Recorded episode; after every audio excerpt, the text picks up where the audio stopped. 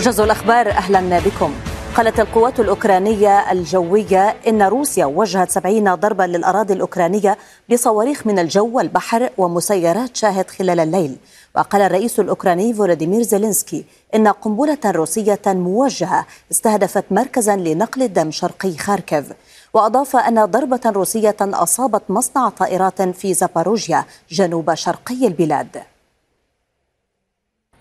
في غضون ذلك نقلت رويترز عن السلطات الموالية لروسيا في دونيتسك شرقي أوكرانيا أن القوات الأوكرانية استخدمت ذخائر عنقودية في قصف مبنى جامعي في المدينة الليلة الماضية. تنتهي مساء اليوم مهلة مجموعة دول إيكواس لقادة النيجر العسكريين للتراجع عن الانقلاب. وقال مصدر عسكري في نيامي للجزيرة إن الجيش لن يتراجع عن خطواته بتعليق الدستور والإطاحة بالرئيس محمد بازوم. وكان مفوض إيكواس قال إن قادة أركان جيوش المجموعة وضعوا خطة لتدخل عسكري محتمل في النيجر تشمل كيفية وتوقيت نشر القوات. من جانبه قال رئيس وزراء النيجر في حكومة الرئيس المحتجز قال إن هناك أملا في الوصول إلى حل تفاوضي للأزمة في النيجر. وأضاف في حديث للجزيرة أنه يثق بالخبراء العسكريين لإكواس إذا اضطروا للتدخل العسكري في النيجر. بدوره حذر الرئيس الجزائري عبد المجيد تبون من التدخل العسكري في النيجر وقال إن التلويح بالتدخل هو تهديد مباشر للجزائر.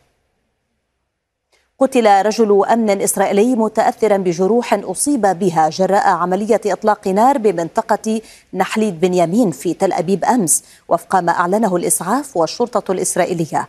ومن المقرر أن يترأس نتنياهو اليوم الأحد اجتماعا للمجلس الوزاري الأمني المصغر. واعتبرت فصائل فلسطينية العملية ردا طبيعيا على جرائم الاحتلال بحق الفلسطينيين.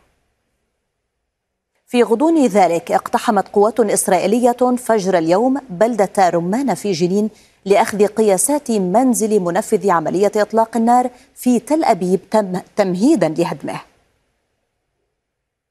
في السودان قصف الجيش بالمدفعية الثقيلة مواقع تابعة لقوات الدعم السريع في مدن العاصمة الثلاث. ويقول الجيش أنه يتقدم في عدد من مواقع ارتكاز الدعم السريع مشيرا إلى أن قوات الدعم السريع تكبدت خسائر بشرية ومادية خلال اشتباكات الأمس. في المقابل تنفي قوات الدعم السريع ذلك وتقول إنها ما تزال تحاصر القيادة العامة للجيش السوداني في مبنى المخابرات بالخرطوم. ختام الموجز إلى اللقاء.